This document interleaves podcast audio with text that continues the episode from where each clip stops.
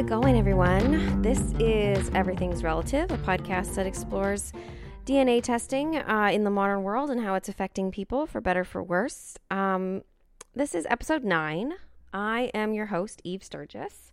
And if you've been listening at all, you know that I'm sort of on maternity leave right now. We did have our baby. She's beautiful and healthy. Uh, and we are super happy and super tired.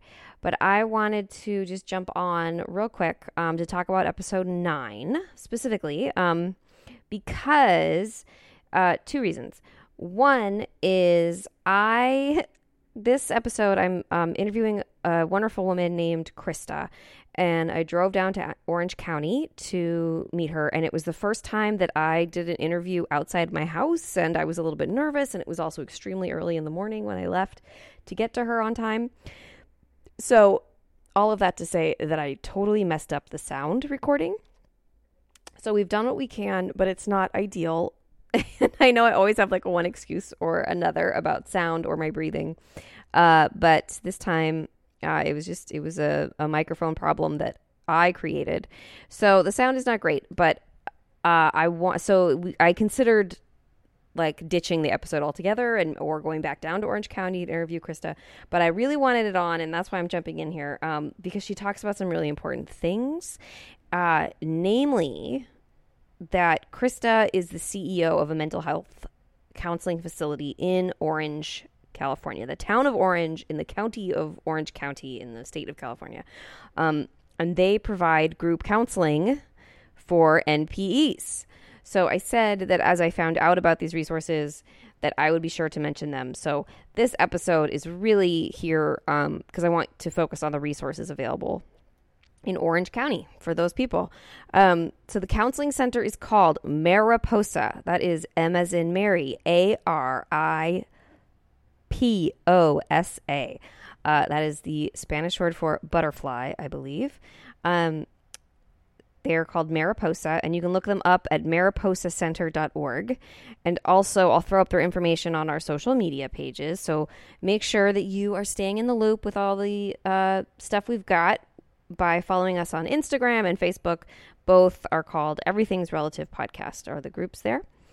Um, so we're going to get this going. So forgive the sound and uh, hope everybody's summer. School is starting around now and um, summer's kind of wrapping up.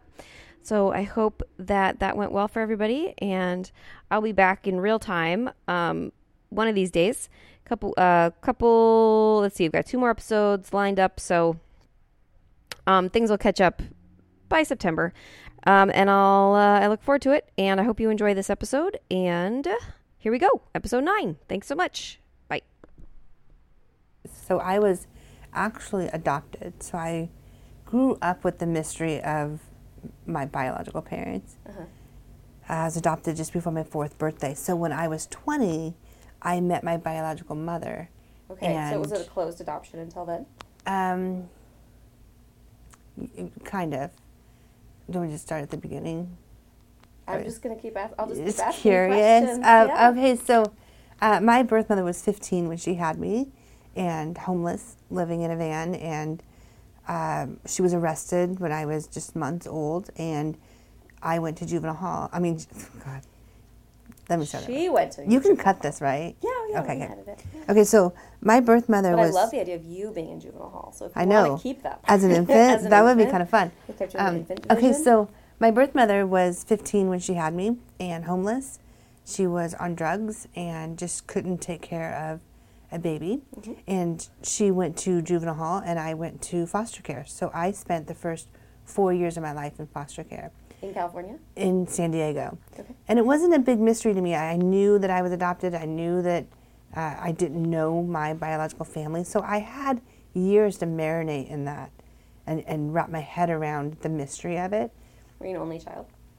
No, in my adopted family, they had two biological children and then multiple foster kids. So I was surrounded by you know kids and uh, growing up. My biological mother did have another daughter three years after I was born, and that sister was in and out of foster care, but she always managed to get my sister back. And you knew about that while you were I did not up? know. Okay. I did not know. okay, so fast forward. You're 20 years old You get to meet. Well, let me let me back up for a Oh, second and no, tell you. not fast forward. You know how in uh, elementary, junior high, they give you those assignments to do your family trees. Uh-huh. And so, because I didn't have real information to put in there, I just made stuff up. Like Oh, my parents were missionaries in China, like outrageous stories. But that was how I handled not knowing. And uh, so, when I was 20, I was in grad school, and they gave us that assignment to do your family trees. And I decided to really try to find the information. And so, I located uh, a biological aunt and made arrangements to go down and meet with her. And And how did you find her? um, oh, I had found her through a biological. Uh, when I was 13, I decided to find my biological family from watching an Oprah Winfrey show on adoptees and happy reunions, and Mm-hmm. wanted that myself. So I didn't tell anybody I was doing this. I just went and did my own research and found my biological great great grandparents, and they told my parents at the time, my adopted parents, not to have anything to do with my biological mother. She had problems. Don't let her meet her, and so I didn't. This will not be an Oprah episode. No, no. So when I was 20, I reached out to them and they put me in touch with this biological aunt that was going to help me fill in the family tree. And it sounds great, but she decided on that day it was a good idea for me to meet the rest of the family. So, mm-hmm. You know, I walked in Mm-hmm. She thinking. also had a fantasy. Right. I walked in thinking I was going to meet this aunt and be able to fill in these gaps. And she had her mother there, her brothers, and she arranged for my biological mother to also be there. Okay. And so that was, you know, a shock and unexpected and, uh, you know, a lot of emotions that I really wasn't prepared to deal with. I wasn't mature enough really to handle that. right. That night, my biological mother told me that Michael was my biological father. And so I set out to find Michael, and I did. I met him, his family. He gave me all the medical information. Like, you know, think And this guy's my dad. He was He in San Diego. also still there. Right. Still the. And so for 26 years, I've thought that Michael was my father. And when this a- Did ancestry. you have a relationship with him? no, not really. I mean, there was, you know, Christmas cards exchanged and things. Um, I really wasn't looking for a relationship. I mostly wanted medical information. Mhm. Because, you know, you go to the doctor and they say, Does this run in your family? I don't know. Right. Don't know. So when the ancestry DNA test, you know, came into my my, my life, Mm-hmm.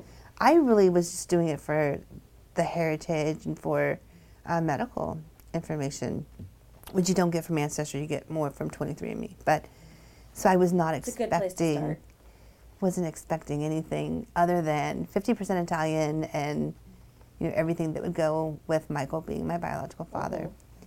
and he wasn't. Oh. Yeah. Yeah, surprise. Right.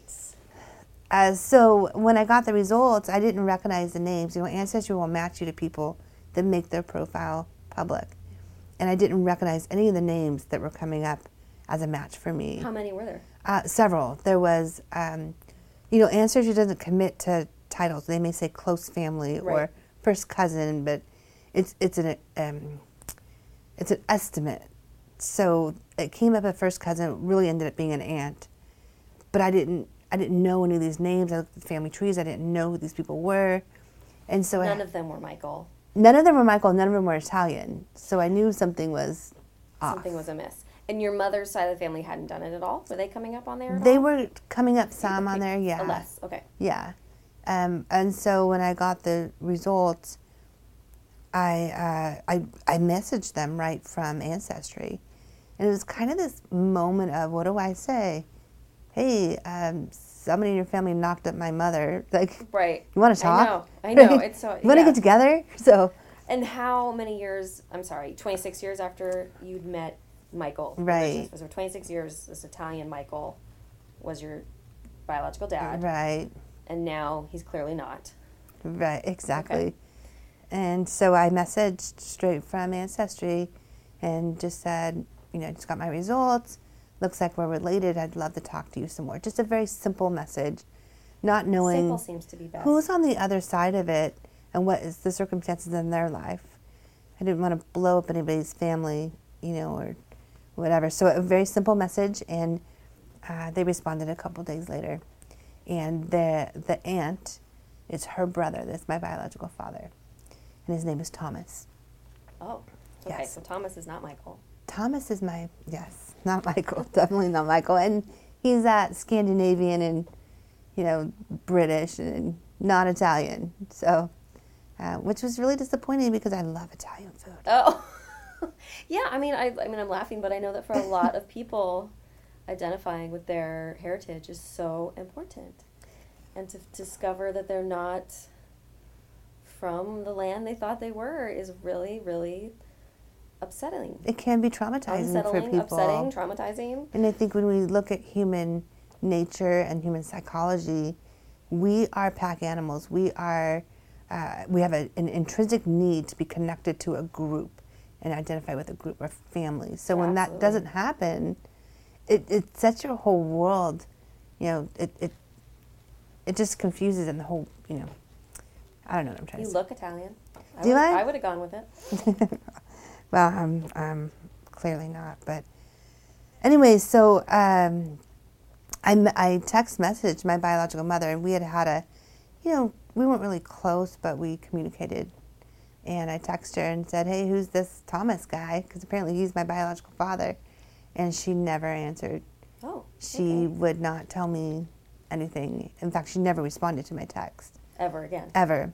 And then a few months later, the sister, my half sister with the my biological mother, you know, texted and said she was ill and they thought she was going to die. But this had been happening, like, you know, she's going to the hospital, she's going to die. And after so many times of that, I stopped rushing down there when they said that. And this time, she really did die. Wow. And she took that secret to the grave, and I have no understanding So from your her. mother died. Dies a few months after taking, I find out. Taking the Thomas information with her. Yes. Yeah. So that was in, um, um, let's see, I found out in June, and she died in January. That's fast. It's very fast. Yeah, and never told me. And have you been able to connect with Thomas? Um, no, let's see. So um, I met the aunt. She flew out from the East Coast. Oh, I met her, That's really nice, nice of her. wonderful lady. Uh, I met with an uncle that lives less than a mile from my house, has lived there for 30 years, has How mutual weird. friends with my parents, like six degrees of separation. Mm-hmm. This man lives so close, and he's my uncle. And I was able to meet him and his wife. And uh, funny at the, the lunch, I said, just, just off the cuff, like, hey, any relation to Dick Cheney? He's like, well, as a matter of fact, we are. I was like, dang it.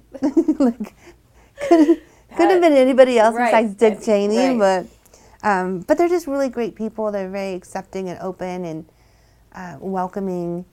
I couldn't have asked for a better experience, even with everything being positive and being, uh, you know, good. I still had emotions that came up that I was not expecting, and it really, um, it, it made me wobbly in my life for a while. And I'm pretty centered. I'm pretty stable in my life, but it, it was an unexpected emotions, And I think that happens.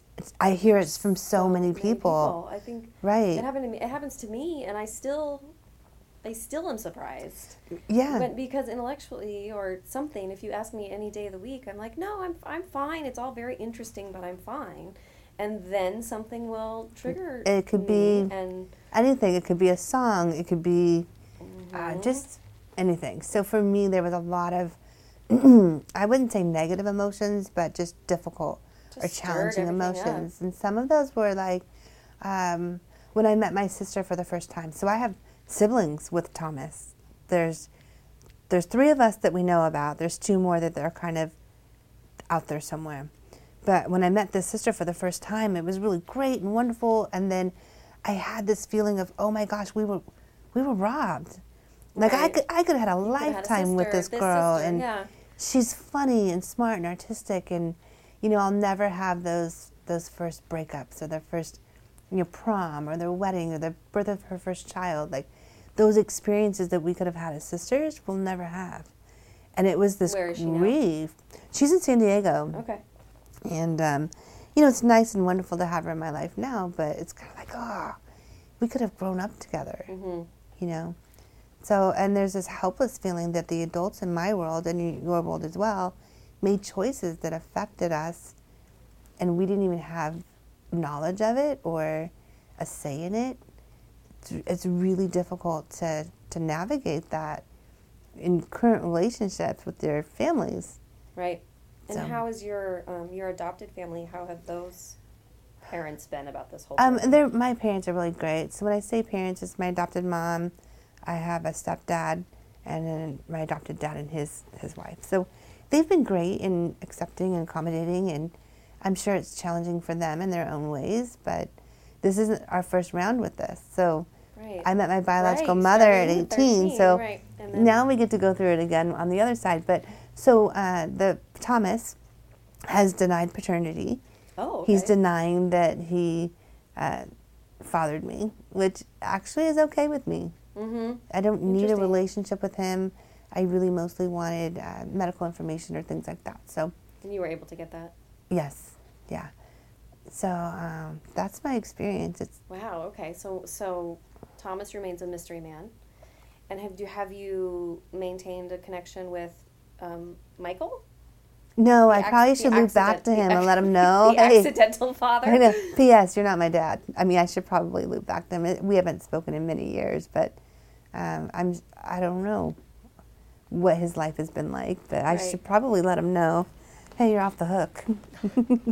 you're not, Sure. Sure. You're not my dad. Um, wow. Okay. So I always ask if if people feel like if you feel like there's an age that you would have preferred to know, and you have a different kind of story. So Right. I'm not sure how that fits Well, in, but you did go where you did run with this Michael idea for all that time. for all that time. Um, I, for me, I always had knowledge that I didn't know. So a little bit different than somebody just Yeah. finding out. Yeah. But research has shown and studies have shown that the earlier the conversation happens with a child, the better their trajectory of uh, uh, assimilating that information into their life and, and, and really developing a solid identity around that information. So the earlier a child's told that they were donor conceived or that they were adopted, really. Um, hey, speaking of, this is my sister texting me. Oh, how funny! Yeah, that's funny. I'm trying not to say that, but anyway, so research shows that the earlier the conversation happens, the the more solid that child is growing up. So I would I would say, as soon as they can understand that the conversation should at least begin with them. And you always knew you were adopted. I always knew I So was that adopted. wasn't Yeah. that wasn't part of the surprise, but yeah, No. that's interesting because I I think of I mean it's a discussion often on the on the, the online support group as I want to tell my children, um, and my my my oldest knows and couldn't care less, and part of that is being a teenager. She just is like, what does it have to do with me? hmm Um, but I don't I don't know. I mean, she knows about me. I don't know if there if I would have understood it as a teenager. I don't know. It's it's I a hard. I feel- question. yeah, no, I don't know. I think at any age it's, it could it could be more difficult when you're older and you already have a set understanding of your life right, and then have to to change that up. right, You know, is it age appropriate to tell a 13 year old that their father is a different man? I, I don't know. I mean, you know, we've lived with this secret yeah, and understanding that secrets do make us sick. right, you know Absolutely. so and they're really why do we keep that secret from a child usually it stems from shame or Mhm. guilt or So much something that's a negative thing and if we can change the dialogue around this and not make it such a shameful thing you know the women Absolutely, are yeah. mothers and you know they made choices in a time that maybe that was the only choice they can make or who knows why Mhm. or what societal pressures were on them to do what they did so you can kind of understand Oh, absolutely. Right, so I, yeah, it's no, nice it- in two, 2019 to have the hindsight or look back and say, well, they, they did this, but it was a terrible thing. But really, would we have done the same thing? We don't know. Yeah, fifteen years old making those decisions, Right. and then, and then having to remember later. Yeah. Um, yeah, it's a lot. It's totally a lot. So tell me about the book that you want to write, the ebook. Uh, so the the book that I'm working on now is about this whole DNA. It's more of a self help kind of what to expect book. Yeah, great. I have We my need those. story in there, so it, it it gives the the platform of me as an NPE and understanding just uh, personally how that is. Also, my clinical experience and some research around um, this this new phenomenon that's emerging, and uh, uh, overall, the the bleak mm, outlook or whatever you want to say. There's there's no data. There's no empirical research that's been done. So really drawing attention to that, and um, That's great. We need that so bad. more for somebody like when you take a DNA test, what do you what do you look for?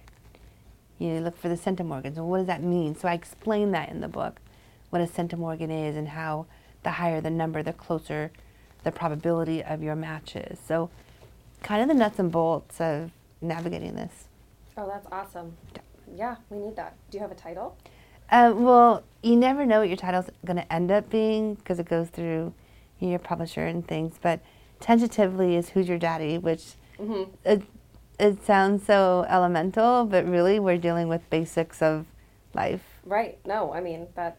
I think like everything, everything like that's around this subject, the "Who's your daddy" joke comes up. Right. Who's your like it, and it just comes back around. Well, and I think it lends some um, humor to this whole process. And right. if we can Some have levity. humor, it might it might make the journey just a little bit softer for us. And so uh, that's the title that I've landed on. But okay, cool. Keep me updated. You never So that know. we can let everybody know when it's available and what it's finally called. Yep. Very cool. Awesome. And what is the advice you would give somebody who has just discovered, just gotten a surprise result from the mail? Any, any, I mean, Well- mail-in tests or any, any kind of information that has surprised them. I, I think, What would you and, and and I be, I really want to hear your story as well. But um, there are a lot of emotions that come up, and so just like people that are going into recovery, you know, starting AA or whatever, they say don't make any life decisions in the first year of your life. I would say the same thing to somebody who just found out their father's not really their father. Don't make any life changing decisions like, you know, don't sell your house and move or anything big. you just kind of let just sit with the emotions, maybe lean into it a little bit. When I say lean into it, it means understand that these emotions are normal, and you're going to get to the other side of them, and just feel them for a minute. But don't make any life-changing decisions because sometimes that's what we do, right? To distract from this, I'm going to go, I don't know, sell my car and get a motorcycle, like something impulsive and, some would say irresponsible. Yeah, quit their, quit their jobs or Right. start new relationships or end relationships. All sorts of things happen. I think that's great advice. Yeah. That's awesome. I mean, I didn't do anything major. I, I call my midlife crisis, and I have them, you know, periodically. It's I'll go buy a, a used motorhome or something, or you know, tear up carpet in my house or something that I think is productive. But um, this Paint the this living room. You know, it, it has the potential to really disrupt somebody's life, and just that knowledge alone will disrupt it. So, yeah. Cool. Great. So straightforward. Um, I love it. Thank you so much. what else? I'll just go ahead. No, that, let's see. What else? Is there anything else? Um, I can tell you. Uh, just are you in the secret Facebook group? uh huh. Yeah. So the secret Facebook group, uh, you know, I first joined. There was about thirty five hundred members, and uh, now it's like seven thousand. yeah. and and growing. and like growing. day they post. And, you know, I read- Unbelievable. I read some uh, articles because there's there's very little information out there about NPEs or this whole phenomenon. But one estimate I read said one in 25 people are taking DNA tests, and that 10% of the population are getting surprise results. Yeah. That's a lot of people that are getting this shock. Either they're finding out their father had an affair and has the other kids out there, whatever the variation of the story is.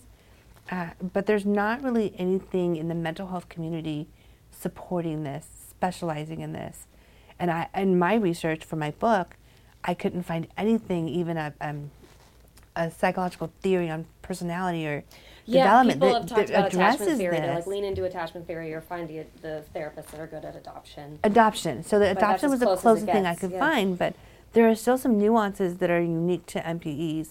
You know, the grief is a different kind of grief than losing somebody. The the trauma of it is different than the trauma that we know and we study today. But um, there really wasn't anything I found.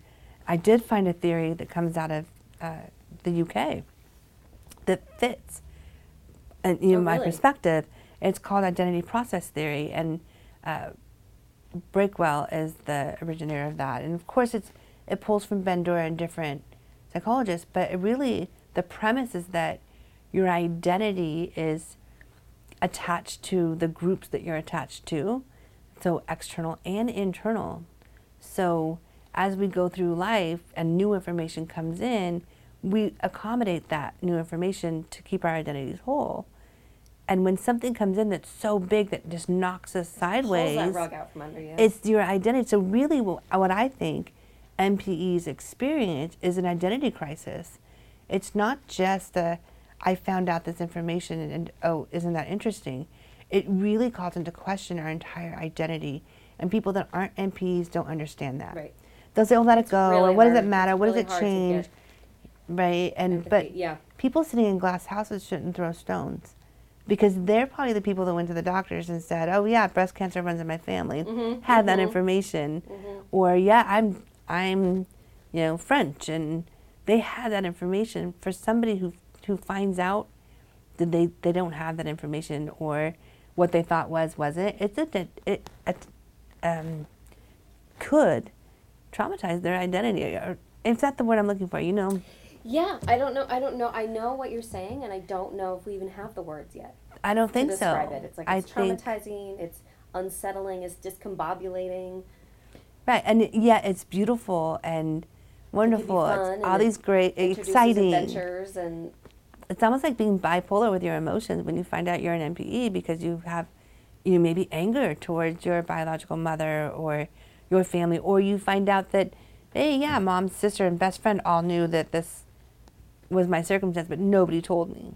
So the betrayal. but there's there's so much betrayal. Yeah, and then how do you you have a relationship with them with this new information and wanting to understand, or for you know, and wanting to understand people's choices as just people and humans, but being affected by it as a child or Right. or a relative of these people can be really conflicting. right and extending grace to them but also somewhat holding them accountable so it's, it is it's an interesting path and um, i think more people are going to find themselves on it Yeah, no, I And, think you're you know, right.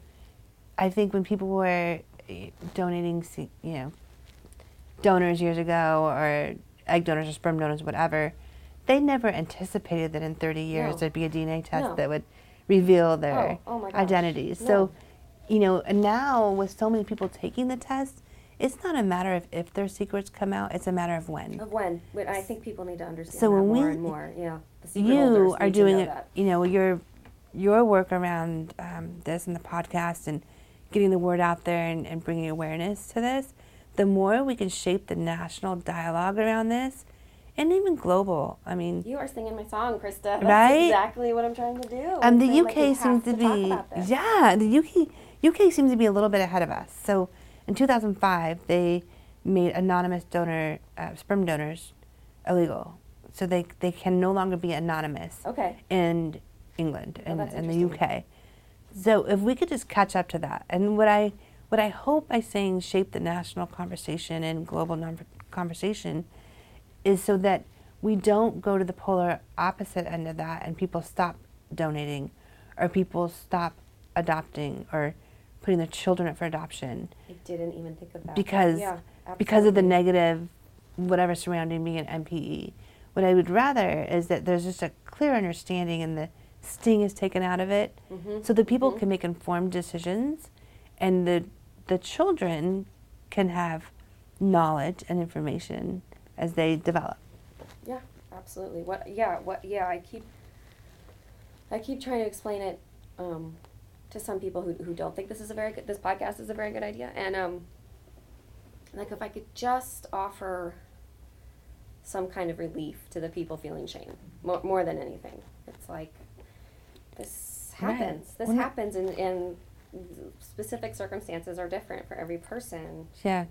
But if we could, yeah, if we could make it some kind of, if there was an opportunity for conversation around it, Right. and I right now think- there's I think your just- sort of podcast is- a- is- is a vacuum. I think your podcast is an excellent idea, not just for people discovering their NPEs, but also people on the other side of that. Yeah. People who um, maybe just friends or family members or professionals in the community or in mental health community that are working with these individuals.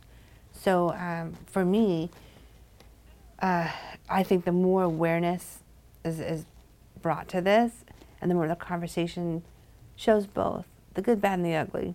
Yeah. You know, Well, and I also would love to get people to come talk to me who are from different perspectives Yeah. of it. Like I would love to get some mothers who made the decision 30 years, 30, 40 years ago Yeah. to keep it a secret um, Yeah. and what their thinking was. I, um, I would love to get some of them to come talk or or a sperm donor who has this like surprise phone call that's like, wait, I did this thing for 50 bucks. yeah. 50 years ago and now this person wants a relationship and I feel fill in the blank. Um, yeah, I would love to get all sorts of perspectives about it because I just think we all need to talk about all of it. I, I agree. Yeah, great. I had a thought and now I So um, you, we're sitting. We're actually sitting, and maybe you can pick this up, listeners. But Krista works in the mental health community, um, and so and we're actually sitting in a in a mental health clinic facility, um, rooms rooms of counselors here. And um, have you had anybody come through? Yes. So, Their uh, what happened when I had my own experience and realizing there wasn't a place to really go and get specific specialized services or, or counseling around this, I started looking at our own agency. So, I, I am the CEO of a nonprofit counseling center in Orange County, and we work with trauma and grief and uh, anything on the mental health spectrum, substance abuse. Uh, we serve about 3,000 people a year through our, our programs That's a lot. but there wasn't anything that I was finding. So I talked to the leadership team here about opening a group for NPEs and just seeing, you know, what how it worked or what, what the interest was. And we opened in February and our, our groups are full and we get calls. so cool. We get calls and people that are in the groups that are now wanting individual work and so there's definitely a need. We are starting a virtual platform in the next month or so to be able to offer services across California, across the United States for people really specializing in this uh, area. The Orange County Register did a piece on me, on my story, and the groups that we're starting at Mariposa. And so from that article, there's been a lot of interest. And we've actually had people coming in that are NPEs. We've also had people on the other side of that that are siblings. Uh, they share a biological father, but uh, they're on the other side. They're not the NPE. But they're in groups together, and it's been really beautiful because they're able to help each other have empathy for the other's story. So it, it blends it, and, and it's just ended up being a really good group. This is so cool because Krista didn't tell me any of this before I showed up. So I just came. I'm doing a whole bunch of interviews today. Um, so this is a whole side that I am so excited to talk about and so excited to connect with somebody who's also trying to broaden the conversation and actually be of service in that community. This is so cool. I'm Yeah. so excited right now. Yeah, we did the first uh, four weeks.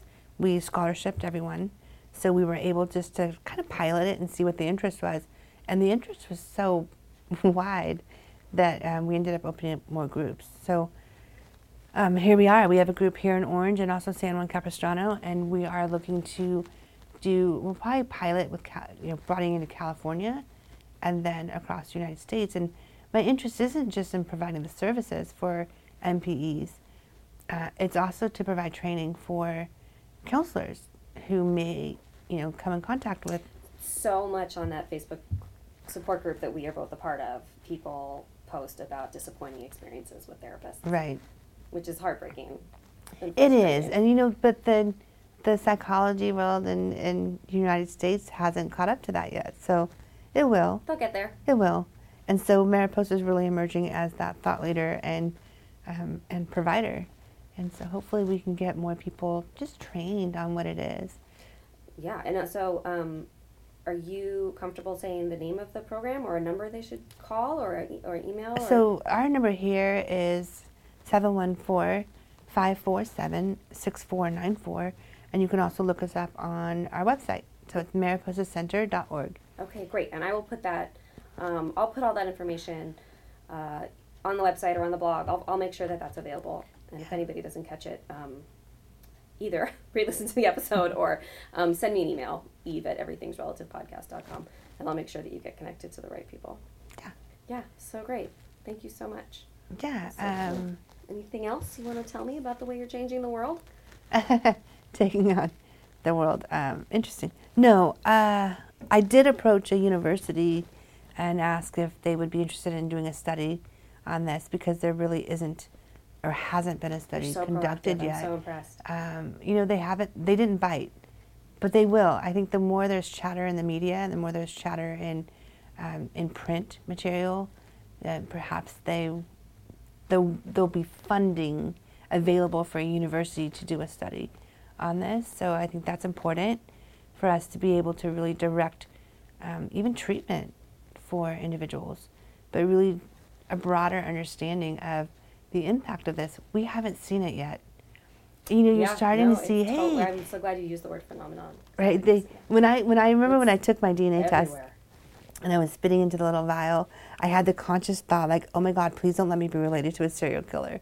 Like that was one of my biggest concerns is that I would be and like shortly after I did my test, they caught the Golden State Killer Right. through DNA DNA testing. testing. They caught a serial rapist through DNA testing. So forensics are going to be able to use this as well. So it's going to have good implications, but it could also, you know, have somewhat negative implications for individuals and their families.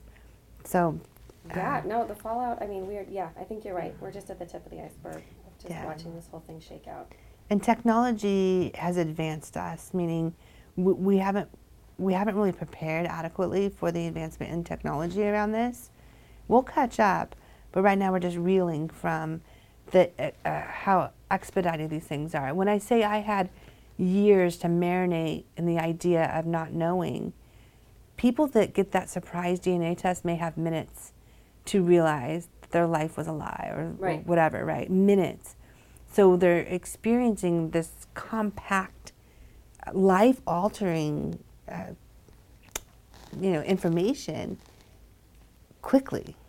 And we're in an age where everything has to be immediate, you know. But this might be an instance where maybe time is your is your ally. You know, uh, when so I many people in the group. Uh, I'm sorry, I keep talking about the group. Um, but but that's my biggest uh, pool of understanding of what's going on. So many people are like, "Hey, I just found out last week, yeah and these are the things I've done." Or and yeah, if if there could be some kind of um, message to to just pause with this stuff and take the time, take some time to process it. right, and, uh, Not even and ma- not even before making big decisions, but Right. even the small decisions. It's true, and um, I think the Facebook group is really good for people to go and and know they're not alone. Know that what they're experiencing is widely felt by others, and uh, it's a, it's a great place to connect with other NPEs. It is not a replacement for mental health services. No, I have seen people on there that are relapsing, that are suicidal, that are having really adverse reactions to this, and there's not so glad you brought that the, up. the level of support. And they have a, a disclaimer on the Facebook page that it's not it's not to replace mental health services, and if you need help to you know how to get that. So, um, but I think it's an excellent place for people to to make that first connection. Yeah, no, I think you're right, and I think that they just um, they came along at the, the the few people that um, that started the group like came along at the right time. But there are tons of support groups probably out there if you look, and this is not the only one, and they are not.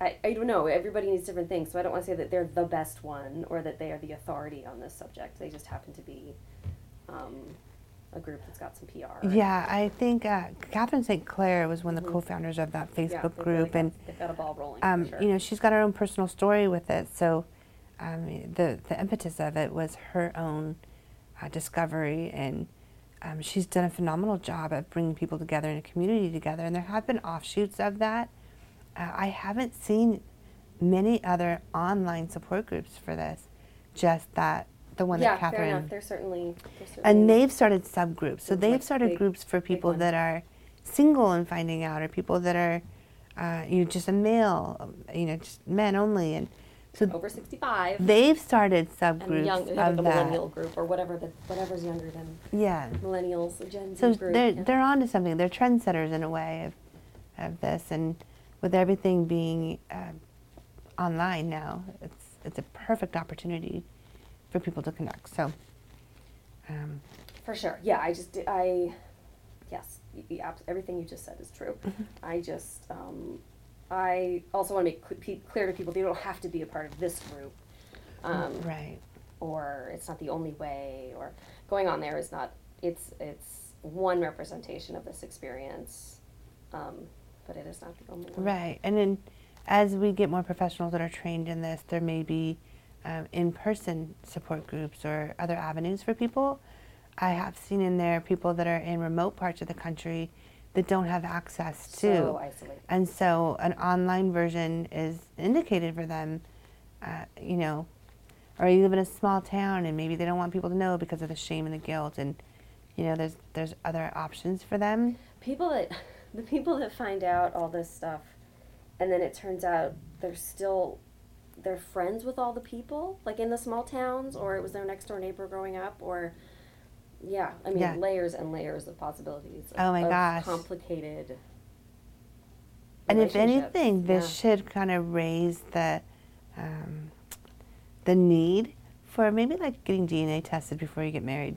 Know, right Or- right there yeah, you no, know, before you're dating somebody, just maybe like- we should do a swab and just, just make like sure we're not like cousins. look everybody just spit and then Especially in a small town where Mhm, you know the the pool is limited.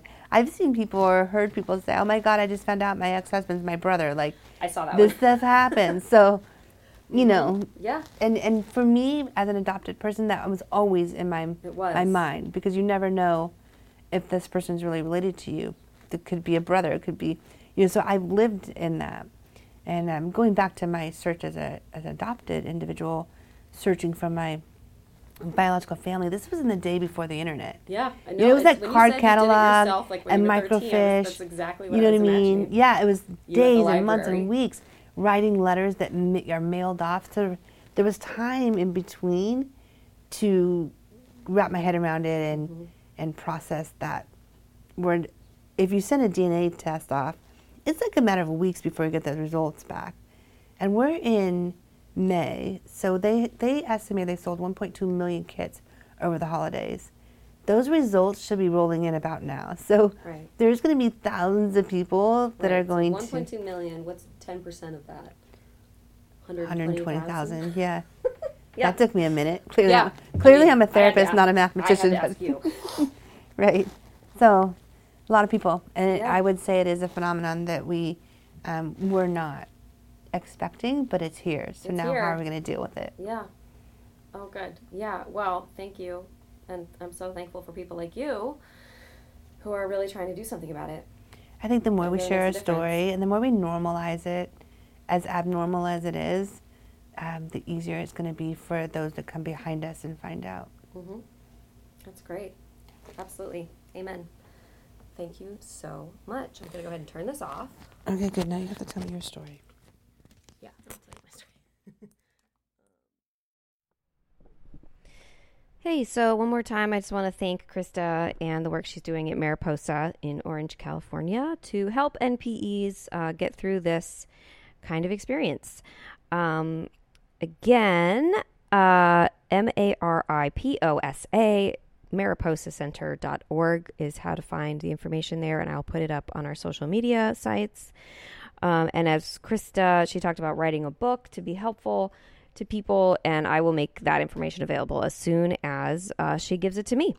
Um, so yeah, so we'll see you in two weeks, episode ten. Um, it's a good one. It's a doozy. But uh, in the meantime, I just want to make a really quick request. If you have been enjoying episodes one through nine of Everything's Relative podcast, I would sure appreciate it if you would go onto your streaming platform. That is the website from which you download your episodes. Um, and give me a review. Go ahead and give the give the uh, the podcast a review. Um, if you can write something up, that would be amazing. If you can give us uh, five stars, that would be incredible. Uh, and make sure you're subscribed so that you're getting these uh, episodes straight to your listening device uh, every two weeks. Um, and anyway, those are the kind of ways that uh, I can uh, g- gather the resources to make more more of these episodes. Um, so yeah, so that would be so great. Thank you so much. Yeah, that's it, guys. That's it. That's that's it for this week. Um, see you in two weeks, and this is everything's relative. And what else do I usually say? I don't know. Okay, this is Eve Sturgis. Bye. Everything's Relative with Eve Sturgis is produced by Kaylin Egan and Eve Sturgis. Eve Sturgis is a licensed marriage and family therapist in the state of California, but the conversations she has on the podcast are not therapy sessions. Logo design by Ivy McNally and music used with permission by Goodbye the Band.